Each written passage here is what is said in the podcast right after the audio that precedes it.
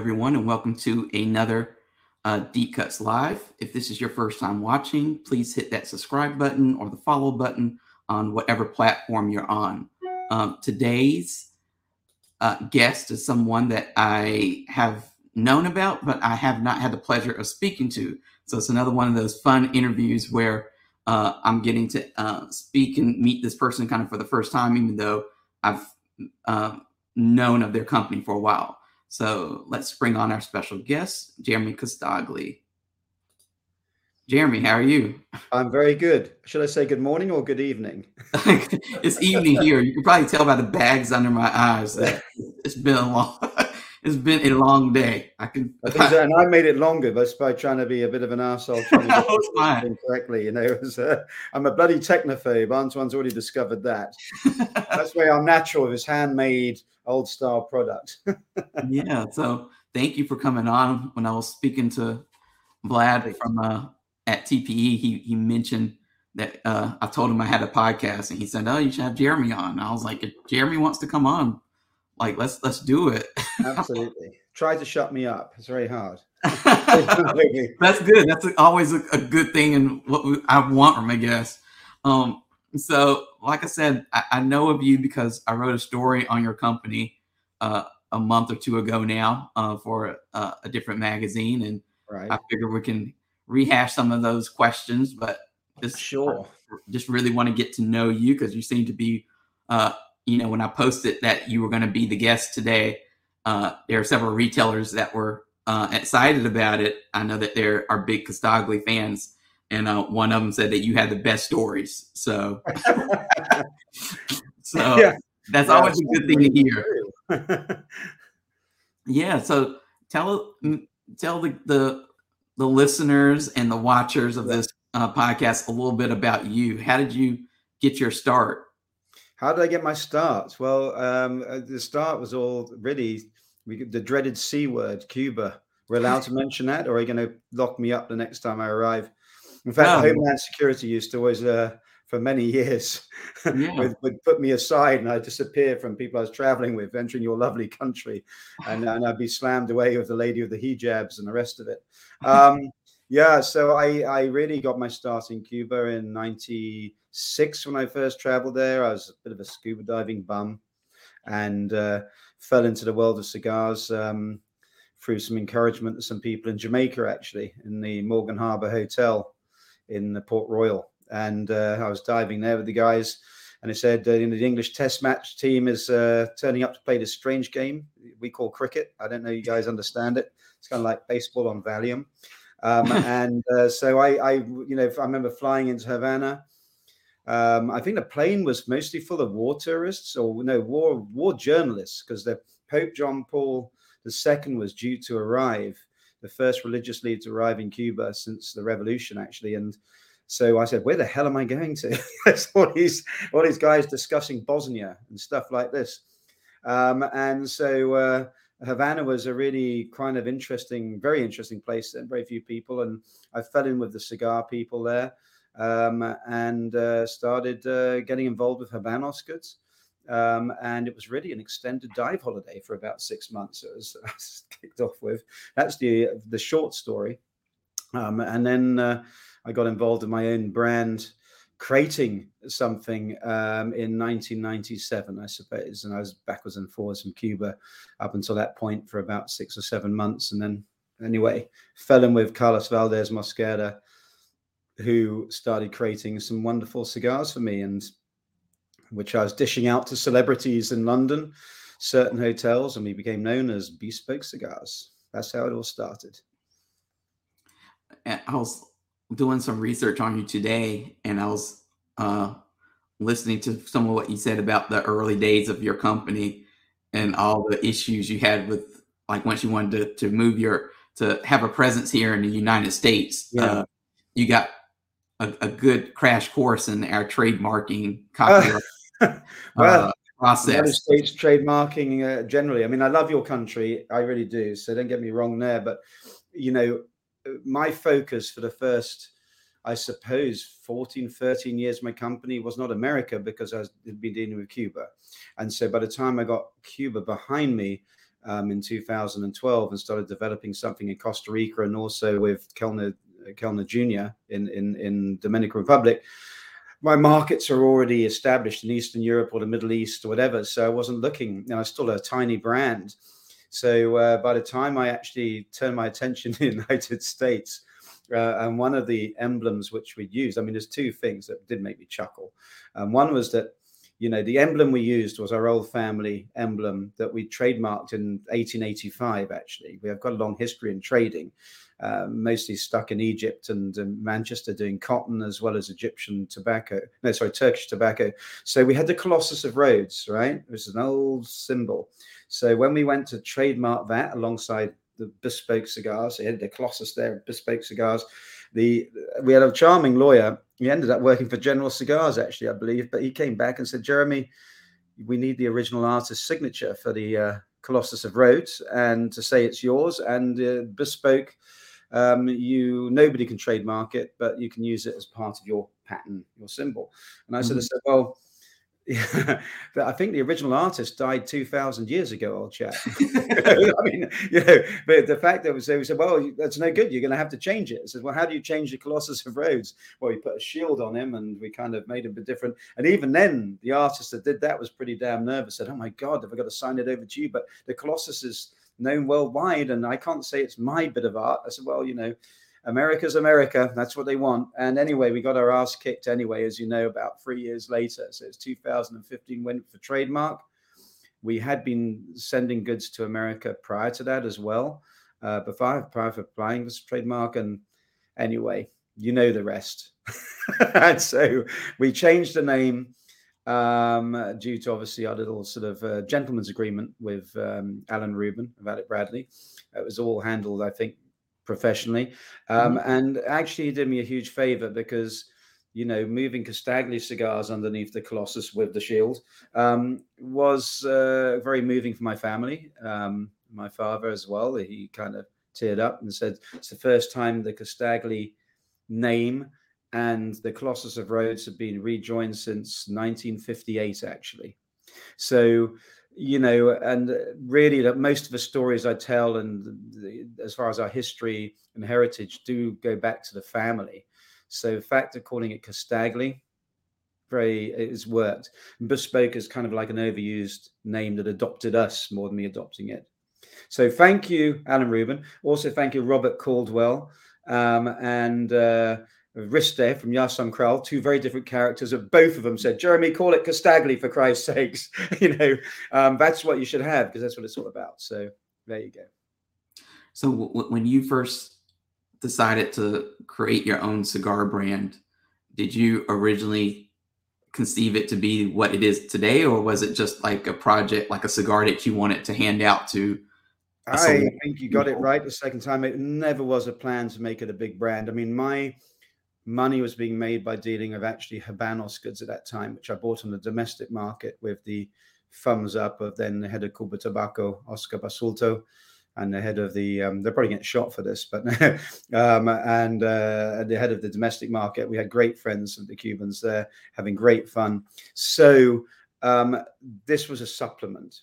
And, and it, you know, the fact that, but it was actually the most fun part of it you understand?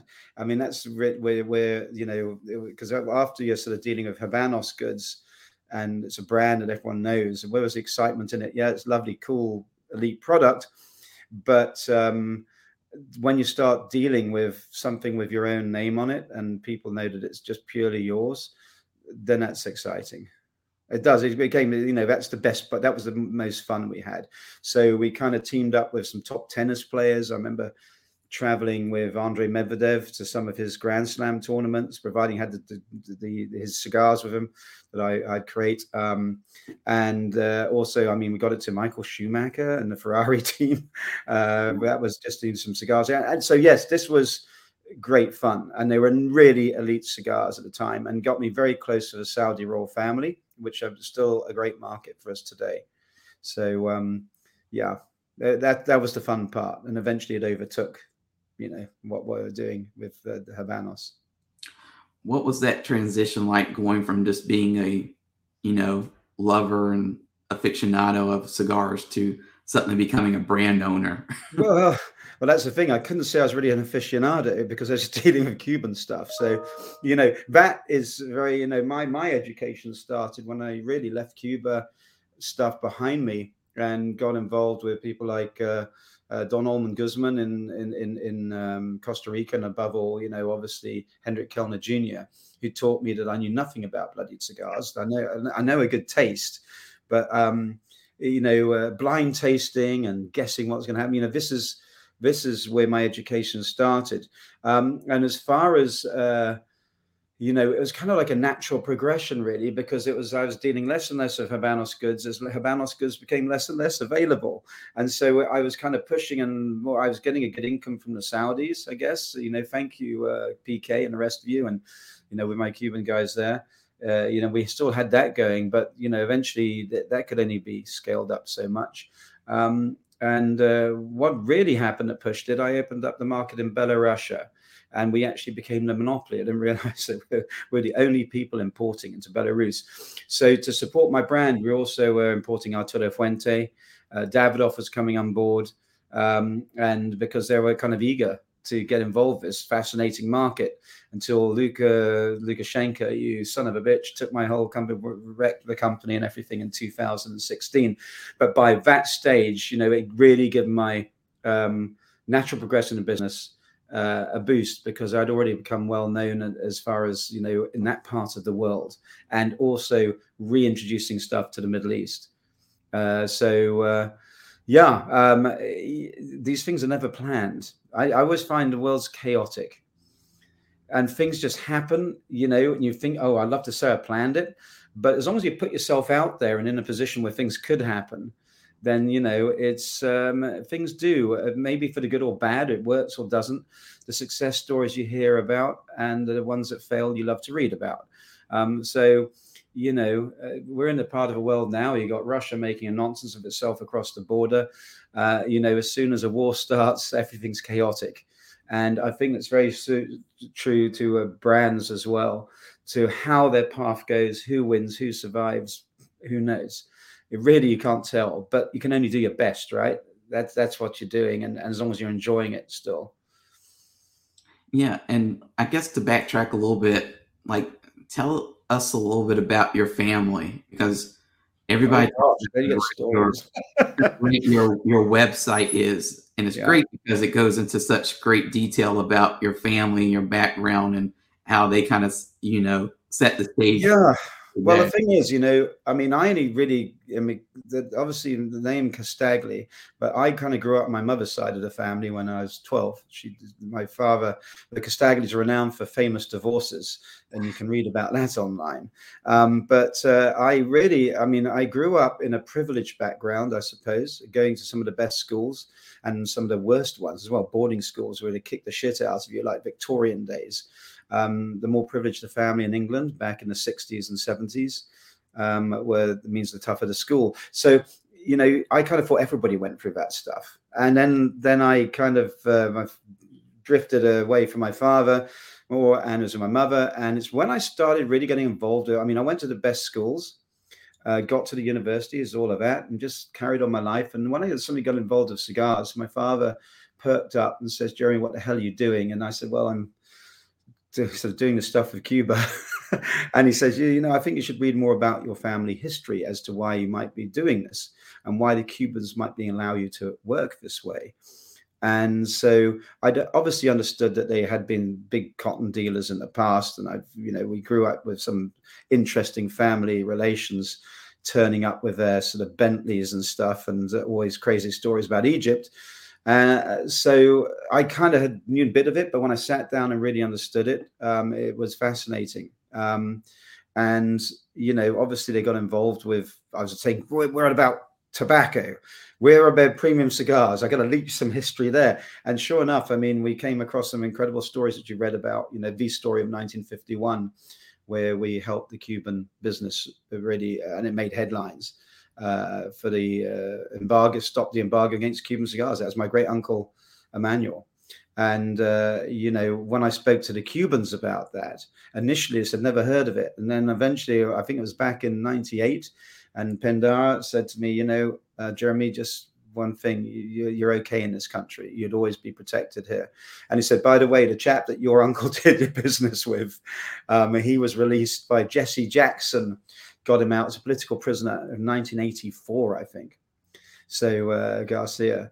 So um, you know, it was an interesting story of that alone. But yes, it's it's a fascinating one and obviously great for marketing for our company. I, you know, we we do take the stories. People love a cigar, love a story, and um, we got great ones. And we're, we're going to be create, doing a new cigar about my grandfather's prisoner of war um, record. You know, and he was like the man that stitched up Hitler, very famous chap. You'll hear more about that come PCA time because we're going to launch a cigar to honor him, which, by the way, the Red Cross are very interested in helping with as well.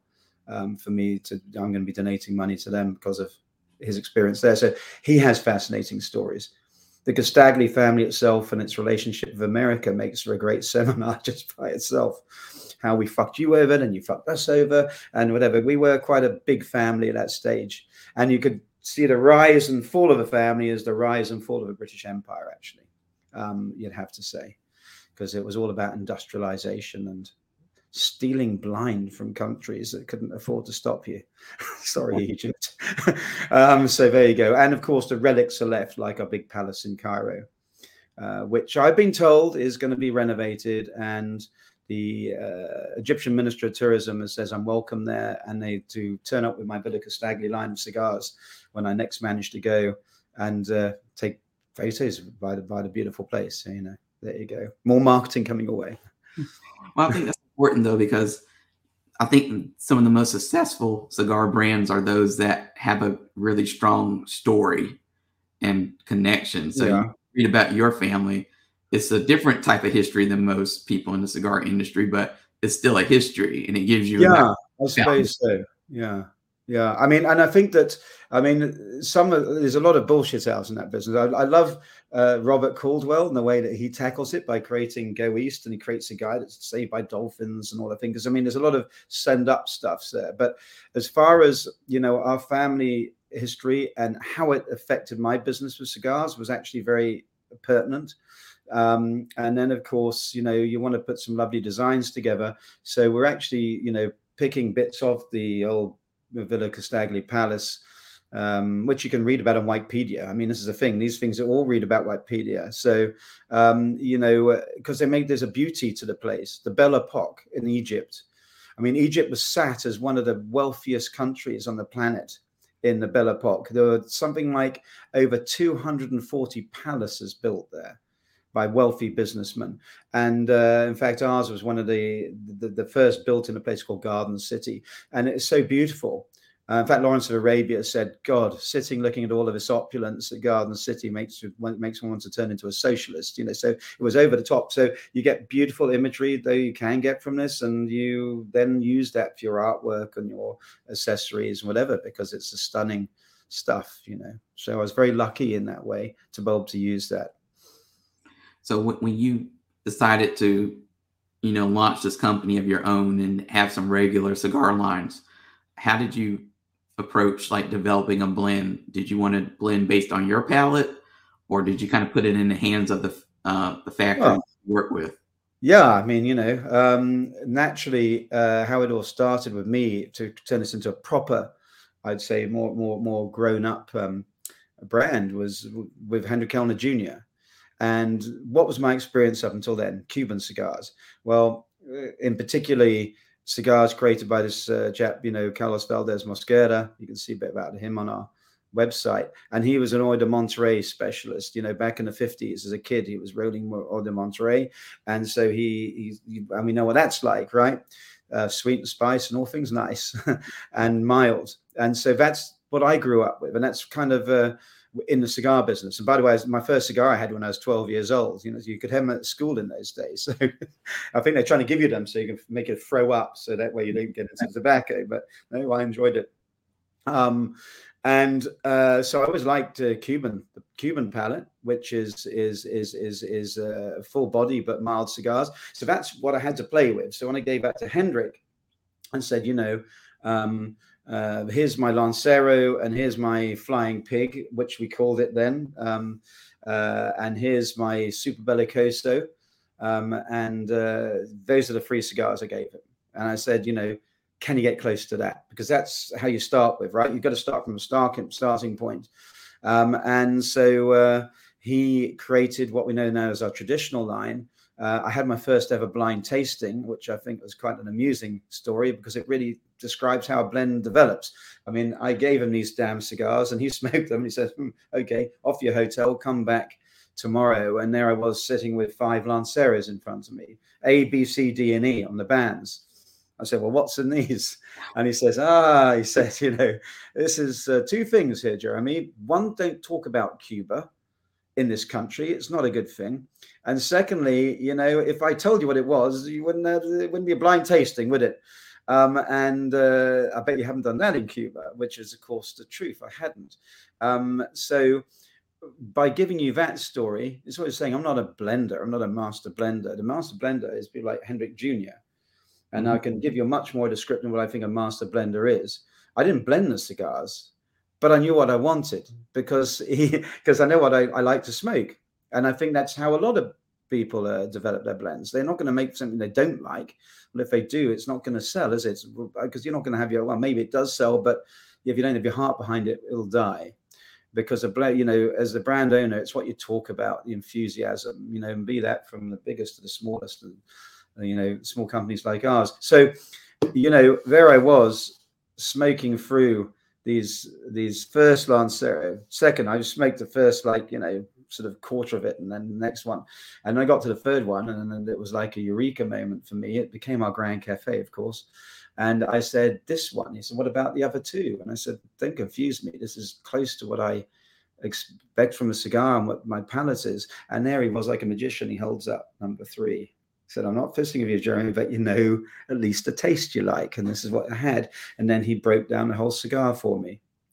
And, you know, as it, and, and like a great teacher, he would get you to answer any questions. He said, okay, Jeremy, so that's the one you want. Yeah. He said, okay, so tell me about a Cuban wrapper leaf. I said, what's a thin and floral? And, I have arguments with, you know, these New World cigar guys because it's got zero to do with the taste. It's pure for beauty and aesthetics. And he says, yes, and you're right. It's kind of as close to a Connecticut sort of leaf, Cuban stuff. And uh, very thin and, you know, lots of cracks on it because they don't wear, I put cellophane on it. But anyway, so he said, so there's your, so, so this cigar has got Brazilian Cubra. It's a Habanos project. It's very uh, thin and floral. So, so tell me about your Hoyo de Monterrey. And I said, Tell me about the fields. And I said, Well, it's a place called San Juan y Martinez. It's very red, you know, there's red soil, iron rich. He says, Yeah. And says, What does iron rich give you? I said, Give mild cigars. He said, Yes, and sweet and spice. And my father had done a project on this, he said, and he's written a cigar, a cigar journal two, two, two years prior to that, in 2010. He'd written this essay about the, the terroir, matching it to where Hoyo de Monterrey fields were. So he says you've got one of the hybrids he created and whatever, and that's coming from the same field. It's basically a Hoyo de Monterrey knockoff. I won't go for, you know, it gives you that essence.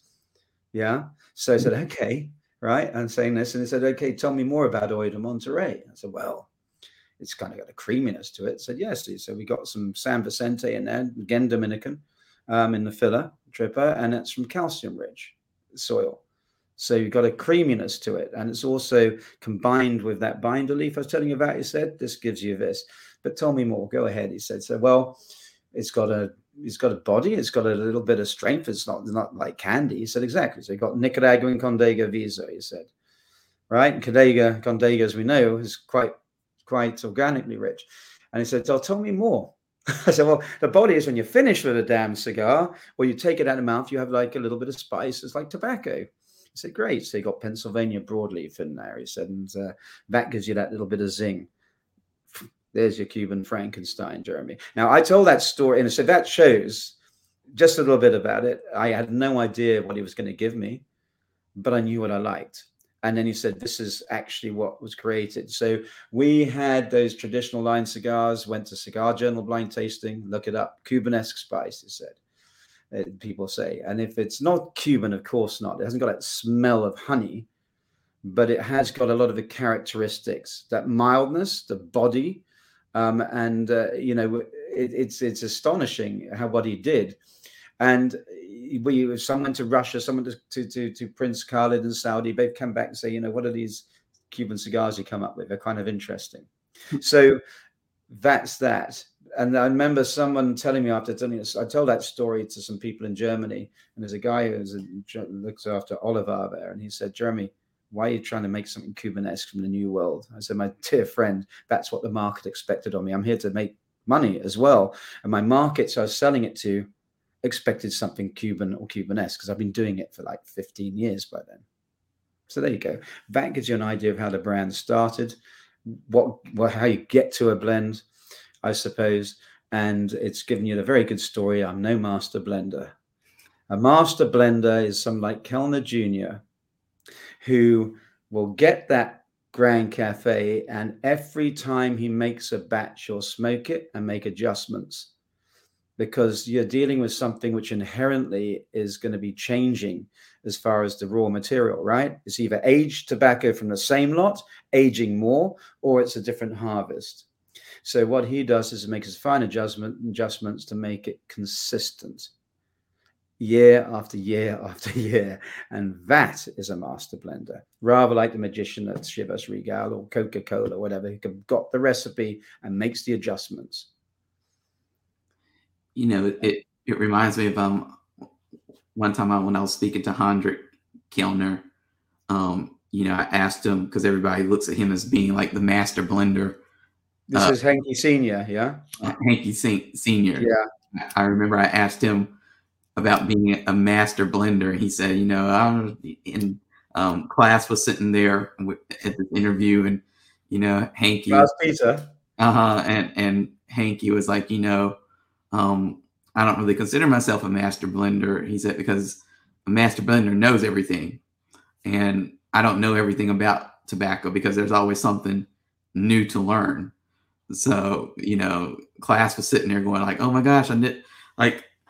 I never expected my father to, to say that you know that he doesn't consider himself to be a master blender because it's like he's like well you know I'm a I'm a student. Yeah, what is it? I mean, I'm sure Hendrik wouldn't either, but you know, I always think like a dad is like the uh, engineer. He's one of the great agricultural engineers, but his son, I mean, Henke says, Jesus, I don't know if my son even wants to make any bloody money because he's so micromanaging, little Ju- junior. But and he will be the last person. He's a modest guy to say, I'm a master blender.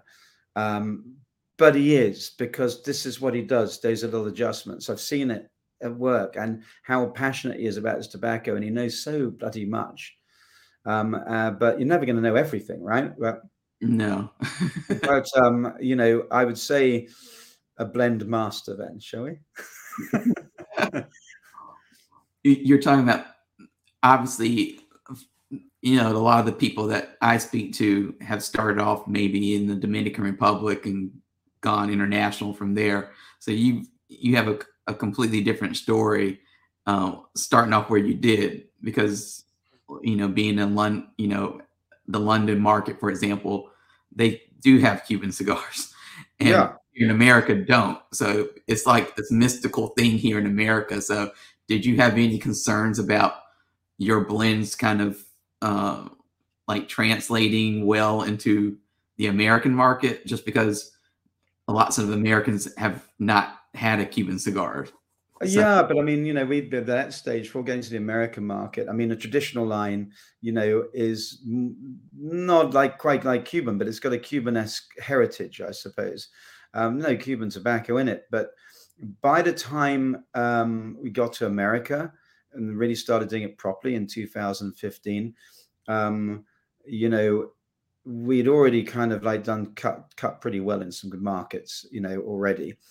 Um, uh, be it in Belarus or Saudi or Germany, or again, we you know we are scattered into a few countries by Europe by then, and then of course you've met Vlada Vlada Stoyanov, and he's he's um, a, sommelier. He's got an incredible palate, and he was always the one that said, you know, I was playing in America, you know, before he came along, and we kind of just put it into Big's mansion, just one or two things, but it was like I still have my uh, elsewhere, and he said, Jeremy, you know, he was a Serbian lad right? And he was crazy about Cuban stuff. And he tasted our Grand Cafe and he said, I think he started crowdfunding boxes for his friends there. But he said, I'm going to work in the, I mean, he was at top consultants and top hotels.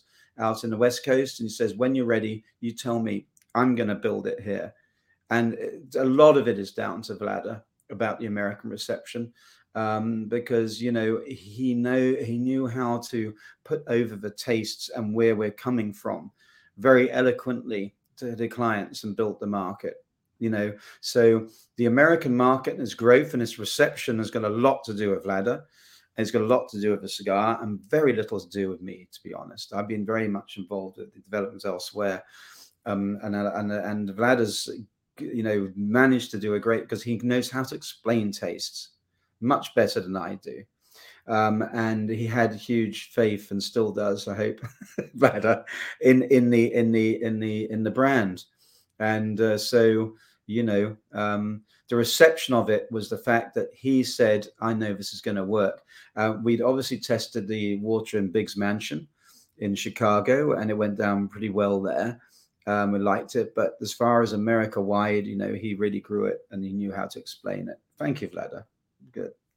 And I think you probably came into the US market at a good time because, you know, retail has changed in that they're not just fixated on you know well-known brands from from four four or five different countries now. Sure. American cigar smokers now seem to be uh, they don't seem to be overly brand loyal, but they they're willing to try new things.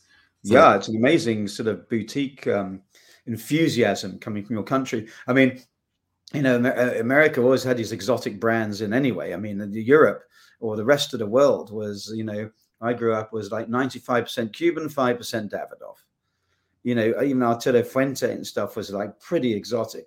And so America had always been a very competitive market. I think that also a very mature one because of it, because they were taking all these different brands from uh, from the year of embargo, basically, and the old Cuban families were doing a great job in putting these new ones in, um, because that's the only you know they had a market, the one of the, the biggest market by far in the world, plus Cuban free.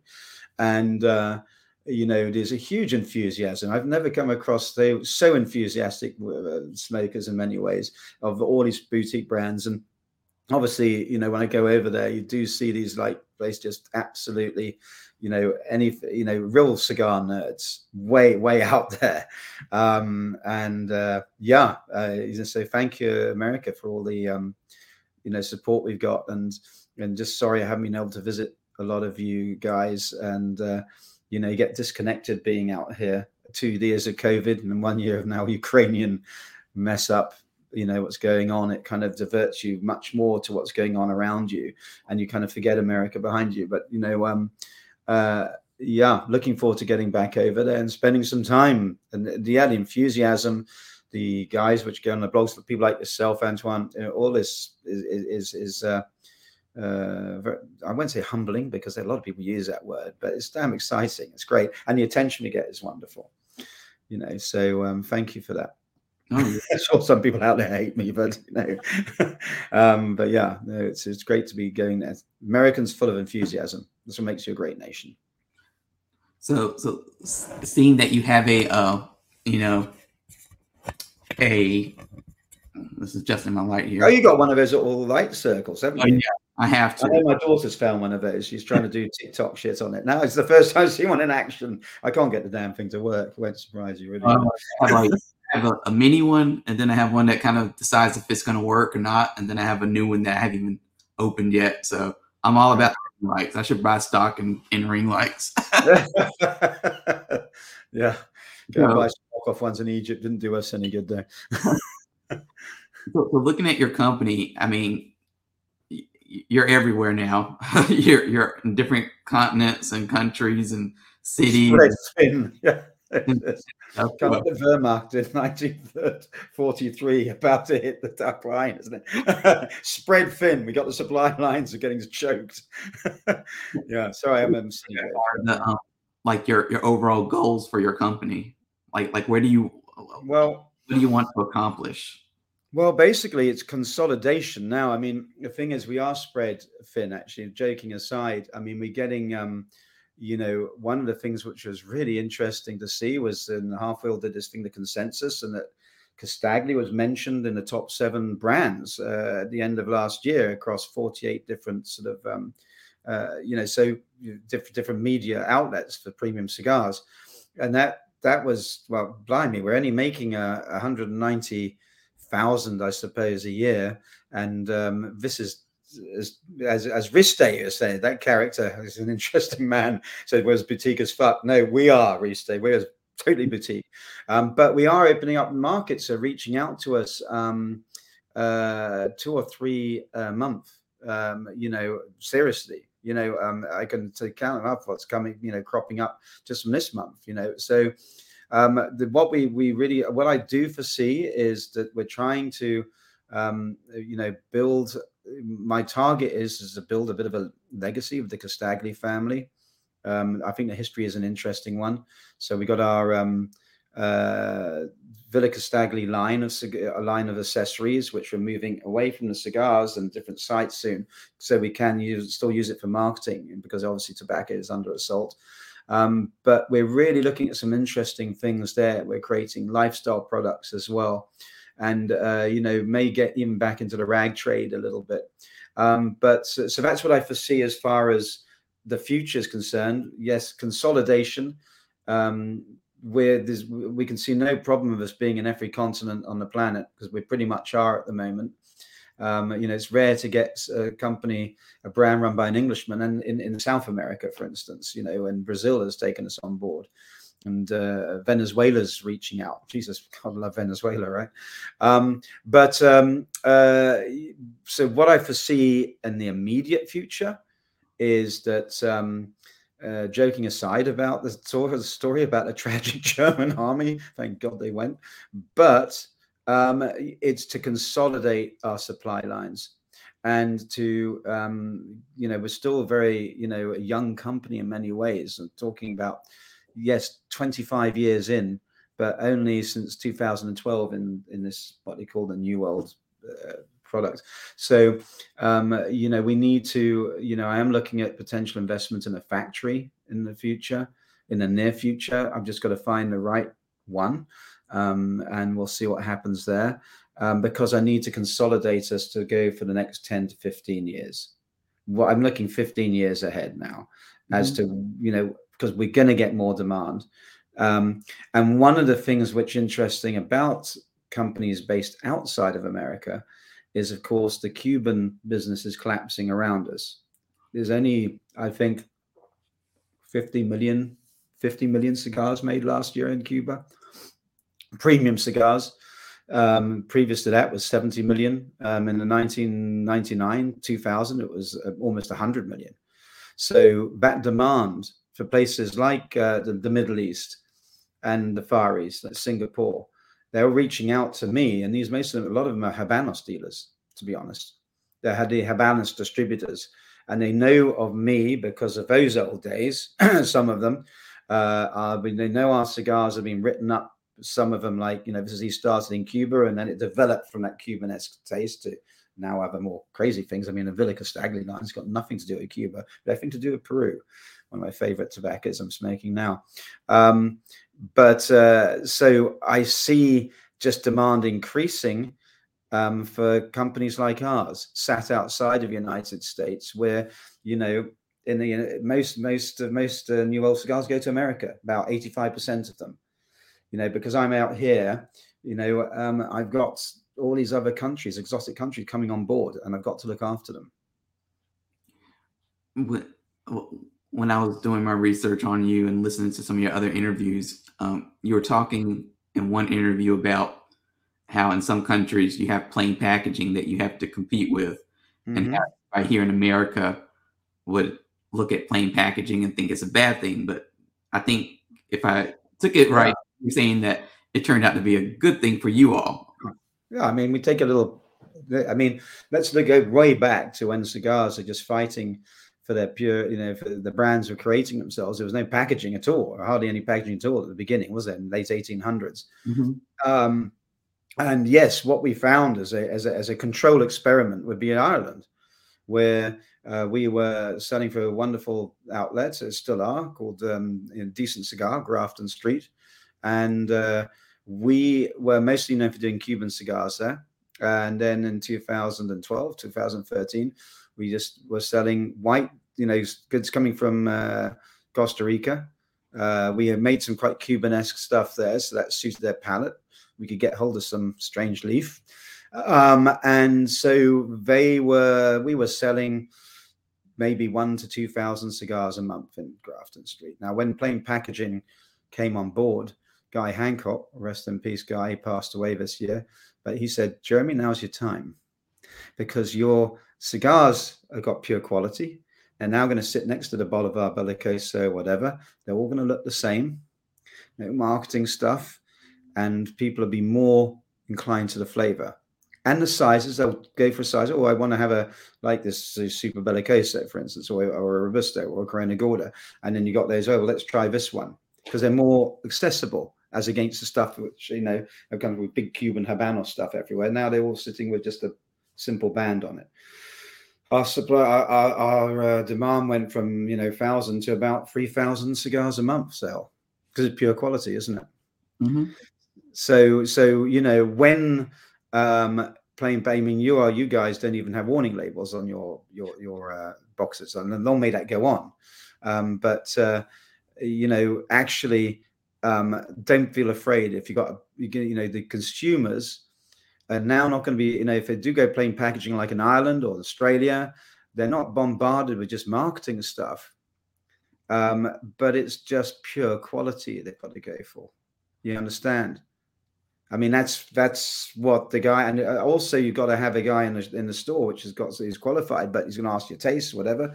But you're kind of more inclined to go for quality over marketing, and so you know I'm looking at that. Um, like in Saudi Arabia, for instance, they don't like cigars with bands on them. Period. They're purists, and and uh, you know that is the cool thing. Yeah, so they're a bit more open to exotic cigars coming there. Strangely enough. You but think- uh, you know, and then the marketing, you know, we, we're looking at for our, you know, the stuff you wear and your your your silk squares and all that stuff. That was still a wonderful thing to have, and to have that bit of the Casdagli legacy and those patterns which were developed back in those days but then the actual cigars themselves just stand out for quality. They live and die by it in those markets. That's not a bad thing.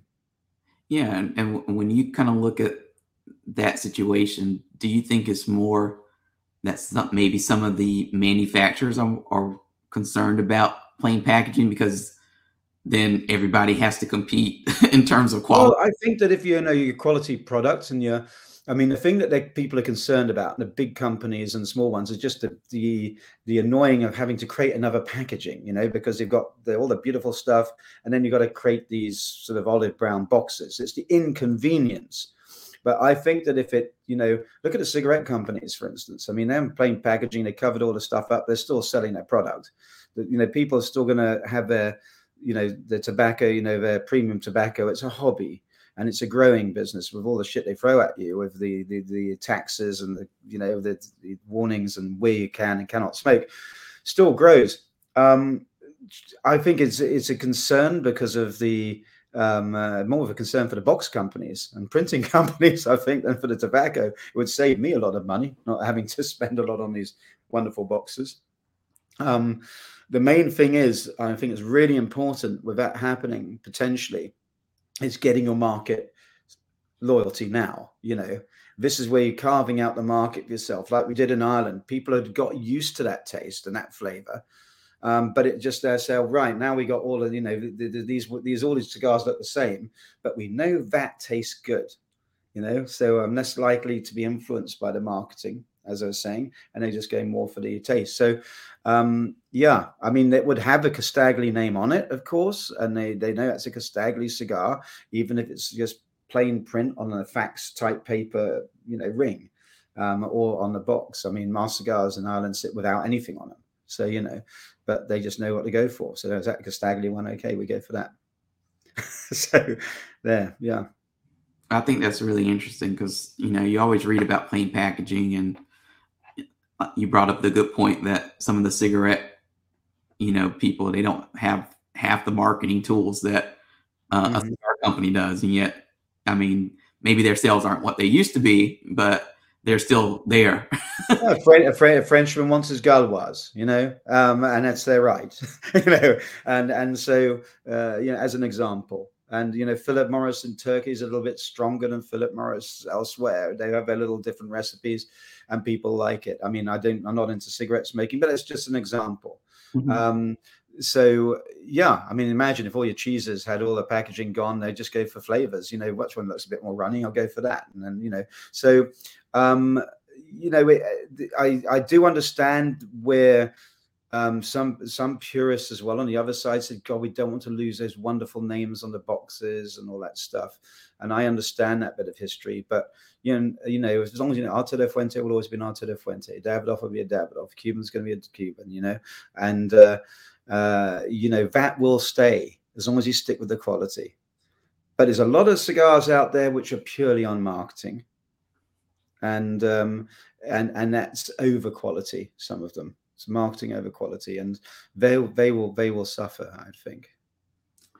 And mention their names, you know. But the other side of that, though, you your company has very, um, I would say, distinctive design qualities that I know, like on your website, and I think in other interviews, you say your, your wife helped.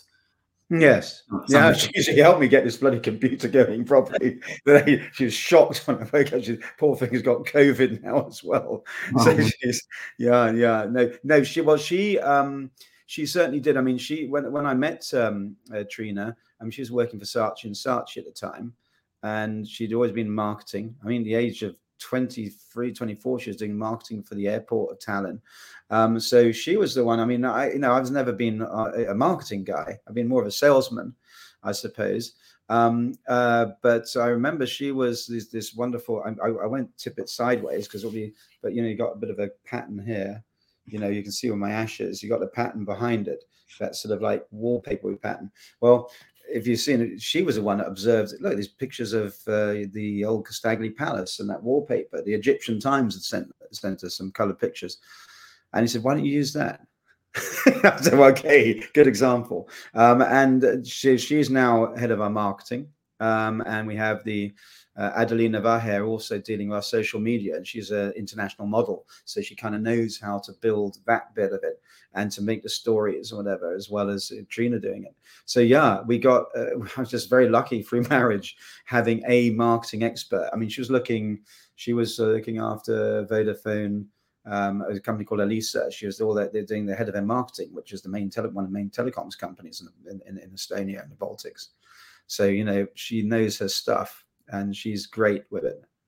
So yeah, and I then have to get involved with social media. She does all of that because I'm really it's beyond me. I mean, I love it. I do see all the comments and all the things, but I don't know how to interact with it. You know. So. Um, well, you said that, that sales is more your thing. So what can what have you learned about sales as it relates to a luxury product like Casdagli cigars? Like, yeah, um, well, it's obvious. The, the, the, thing is, it's you've got to. There's three main things for for sales in a luxury product. Okay, um, got to have a great backstory. Okay, it's got to have a story behind it. Um, so let's just take Cartier, right? It's the tank watch. You know, why is that square? That that design classic is that square watch face called the tank, named after the tank of World War One you know, they and say, oh, people, oh, I didn't know that. Oh, yes, it does look like a tank from above, uh, hence called a tank. So there's a, it's a great story in Cartier. We know there's the, the story of the family if people are into watches. So you've got that. You've got provenance. So, for instance, you know, for our cigars, yeah, we try to like when I was dealing with the Cuban stuff we were making. That's Carlos Valdez Mosquera. He was like the one of the top torcedores in Cuba. Um, there were six of them, like the Buena Vista Social Club of of, of Cuban you know, of Cuban cigar rollers. So you know, and then there's Hendrik Kelner Jr. His name, you know. So provenance, the backstory. We have the family stories. These all these wonderful stories, which you know happen to be true ones and either reported. Um, and then it's got to be good. It's got to be functional, so that Cartier watch has to work. Okay, so it's got to taste good. So as long as you've got a product that that's got a great backstory that you know, I, mean, I can grip and fool people with or bore the shit out of them, whichever way. Um, but then, and you've got a provenance of the product. People always say, Jeremy, why do you talk about the the, the um, Torcedores or Kelner Jr.? Your brand is what it's all about. It's not about these guys. And no, these guys are creating the cigar. I'm always saying like Don Allman Guzman or, or um, you know, IGM making our daughters of the wind. We put those factories as partners. We don't hide away and say, oh, this is our factory. No, because what the hell? I don't, I've got a history of having factories of cigars. So you've got to have provenance, a good backstory, and it's got to be good. And once you've got those things, it can sell because you know you're not conning anybody and you know you sold yourself on the product. And then my marketing team makes it look good. That's something different. Oh, I always think that that's interesting because I think there's everybody has their own different approach to sales. So yeah, I'm sure. What, what I like to go the easy way. I like this product to do all the work for me, and then I just sort of like sit in the background, say, "Have a have a look at this," you know. So, what's your advice to other kind of entrepreneurs out there who might have an idea for a business, and let's say it's a mm-hmm. luxury brand of some sort. It might not be cigars, but it might be sure. It might be watches. It might be a luxury, you know, some type of luxury clothing. What's your advice for them to get started? Like how? Yeah, um, I suppose uh, persistence, being pig-headed. Um, I mean, I've been through some huge knocks in my business, but um, I think if you find something you're good at and you enjoy, it's a rare thing, by the way to do it. I'm very lucky to do that. I mean, you've asked me a question which is quite fascinating because, you know, I, I have, you know, before before this war in Ukraine broke out, I was selected by the Estonian Business School to actually go to, um, which is like a big international business thing, to go to speak to Ukrainian um, war veterans, the ones who've been fighting in the Donbass. I was meant to be going in actually in April. This was all put together last year. They selected me because they said you can connect with the um, veterans, these young guys trying to start businesses have had war shock or you know uh, the the um, delayed stress syndrome and all that stuff the battlefield gives you, and you know you've got the stories of how you've been knocked down three or four times, and I have by you know people trying to you know be it be it be it the name change that's one thing but uh, some of the other stories of cuba and uh, distributors trying to gang up on me and use customs and excise against me and all sorts of things but I found this is something I could do well.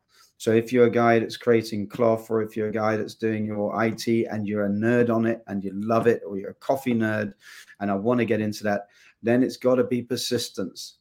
You know, I have been at this for 25 years and I've enjoyed it. Yes, some of it's been hard work, but I've enjoyed it.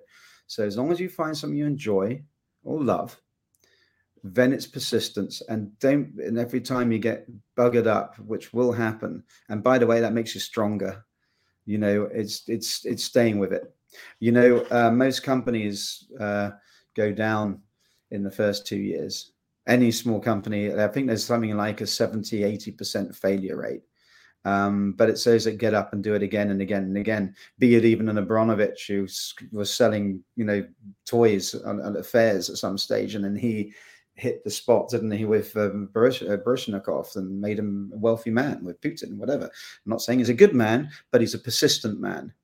Yeah. Um, so persistence was something that you love. And if you don't enjoy doing it, stop, try something else. What's your definition of success? Well, um, if you're waking up every day and you feel that if you've retired, you would do this anyway. I suppose that's the thing. I'd to be totally at peace. I mean, I love getting up in the morning early. Um, I don't, you know, some people have been monetary. Of course, money is important because obviously you want to do some of the other things you want to enjoy. It doesn't have to be. Some people grade it.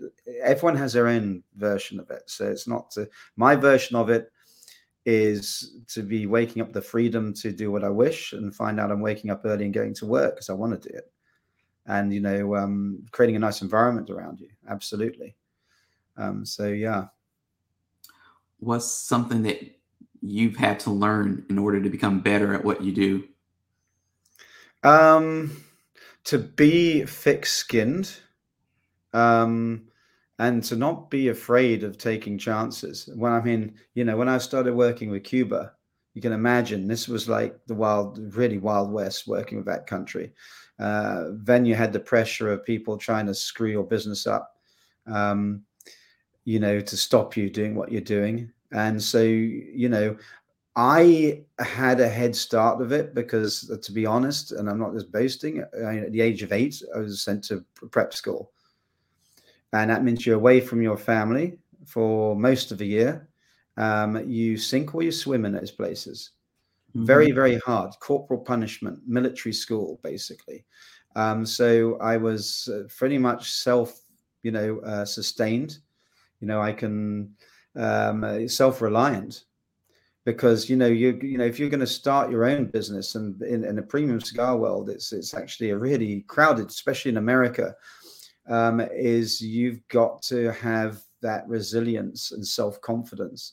That means that when you are kicked down then you're fine. I mean i've had everything ripped away. I mean before the cigar business i had a business in africa. The whole lot went when Kenneth Kaunda turned into a democrat. I ended up in the streets of london uh, my family wouldn't speak to me because they were horrified of what I might be doing in Africa. The only thing I had was my signet ring. Pawn that so I could get back to my family for Christmas. These aren't sub stories because I was never unhappy. And, uh, you know, I've been to a boarding school. I'll tell you just a little anecdote, okay, um, to tell you where I'm coming from.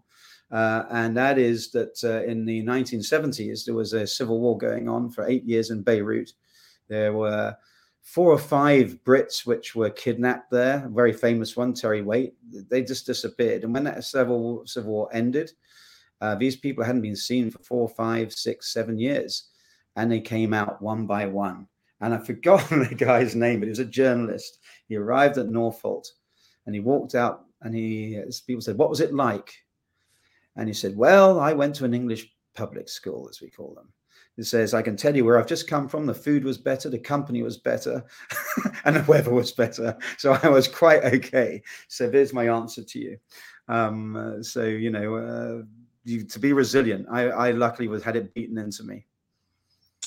And the final question for today, after that great anecdote, is what have you learned about yourself since you've launched Casdagli cigars? Casdagli cigars. Um, well, I suppose I've learned that I uh, um, enjoy being with people more than I did. I mean, because of course you're with like-minded individuals. So one of the things that you know, I was never really, I was quite insular my own self. I wasn't a great social person. I was good at sales, but then I had nothing better than just go home and afterwards.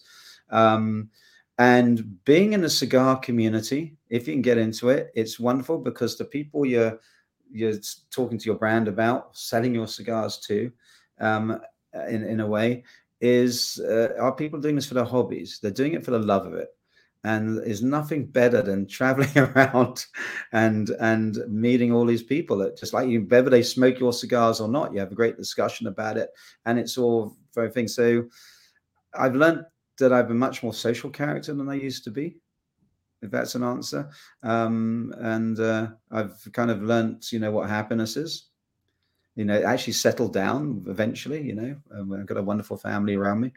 So, um, but the basic character that you've developed going in, I think stays with you. You know, um, I never forgot when my father was doing a speech at my grandfather's funeral, and my girlfriend at the time, Christina was her name, jazz singer, said, Look at your dad. He's just that little boy that you told me about just right now. You know, um, you look at him, he hasn't really changed, Jeremy. You've got to think about that about your father going and give him a hug because he's the same kid, same guy, you know. And so you learn about that about yourself as well. I think the inner character you have develops in whatever line you do. I mean, you've got the environmental and experiences, but your basic character is there. So I actually have a picture here that was done of it. You know, it's actually upstairs. That was done of me when I was an eight-year-old, and it sits in my bedroom. Of some there's an artist in Cornwall called Siegel, and he did a pretty good rendition of me as an eight-year-old brat. And I wake up every morning and look at that. I said, You're still that same little sod. um, so, yeah, I hope that's an answer to the question. That's yeah. the first time I answered that. So, thanks for that.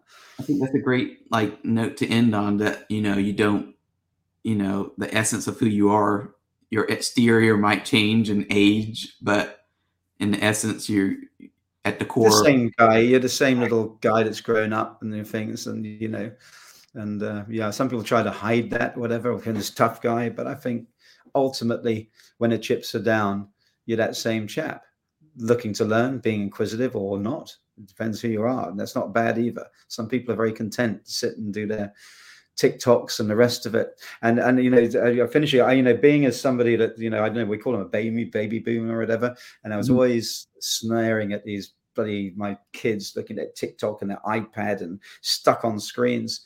Um, and then I look over what's going on in Ukraine, and you see these young TikTokers, millennials, picking up Kalashnikovs and protecting their country. Mm-hmm. They're, you know, that's impressive for me. I don't think I'll ever take piss out of millennials again because that's extraordinary what they're doing. Um, and also the poor young Russian boys, which are, you know, the conscripts, mm-hmm. which are dying in their thousands. And, you know, they aren't the uh, peasant tough guys that used to be attacking in those last wars. You know, these kids are grown up with Instagram and everything else, and they're forced into these situations as well by one real swine who's ruining all their lives. So I let's finish on that. Think of the millennials; they're not as light and wet as I thought they were. they, they, they got fight in them. Well, for those people who are not watching uh, this and they're listening to this, could you just tell them what website they need to go to to find out more information about Casdagli and yeah, sure. Um, www.casdaglicigars.com. And we're on Instagram and uh, all that stuff as well. Um, and, uh, you know, I suppose, uh, and we got Villa Casdagli collection as well. It's, it's like uh, coming up. So when it, we're playing packaging across the world, you can see that.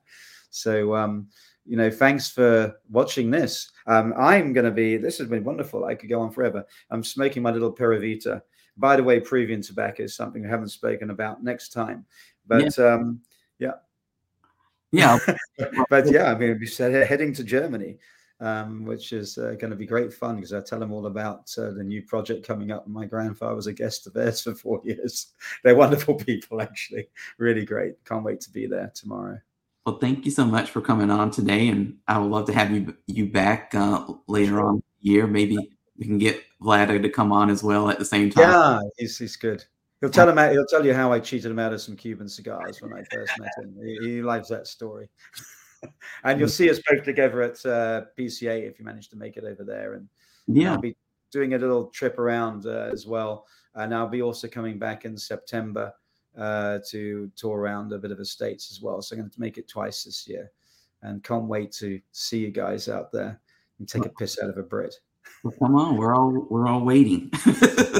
okay, I hope so. I'm about to put you all off, but yeah, I'll be there.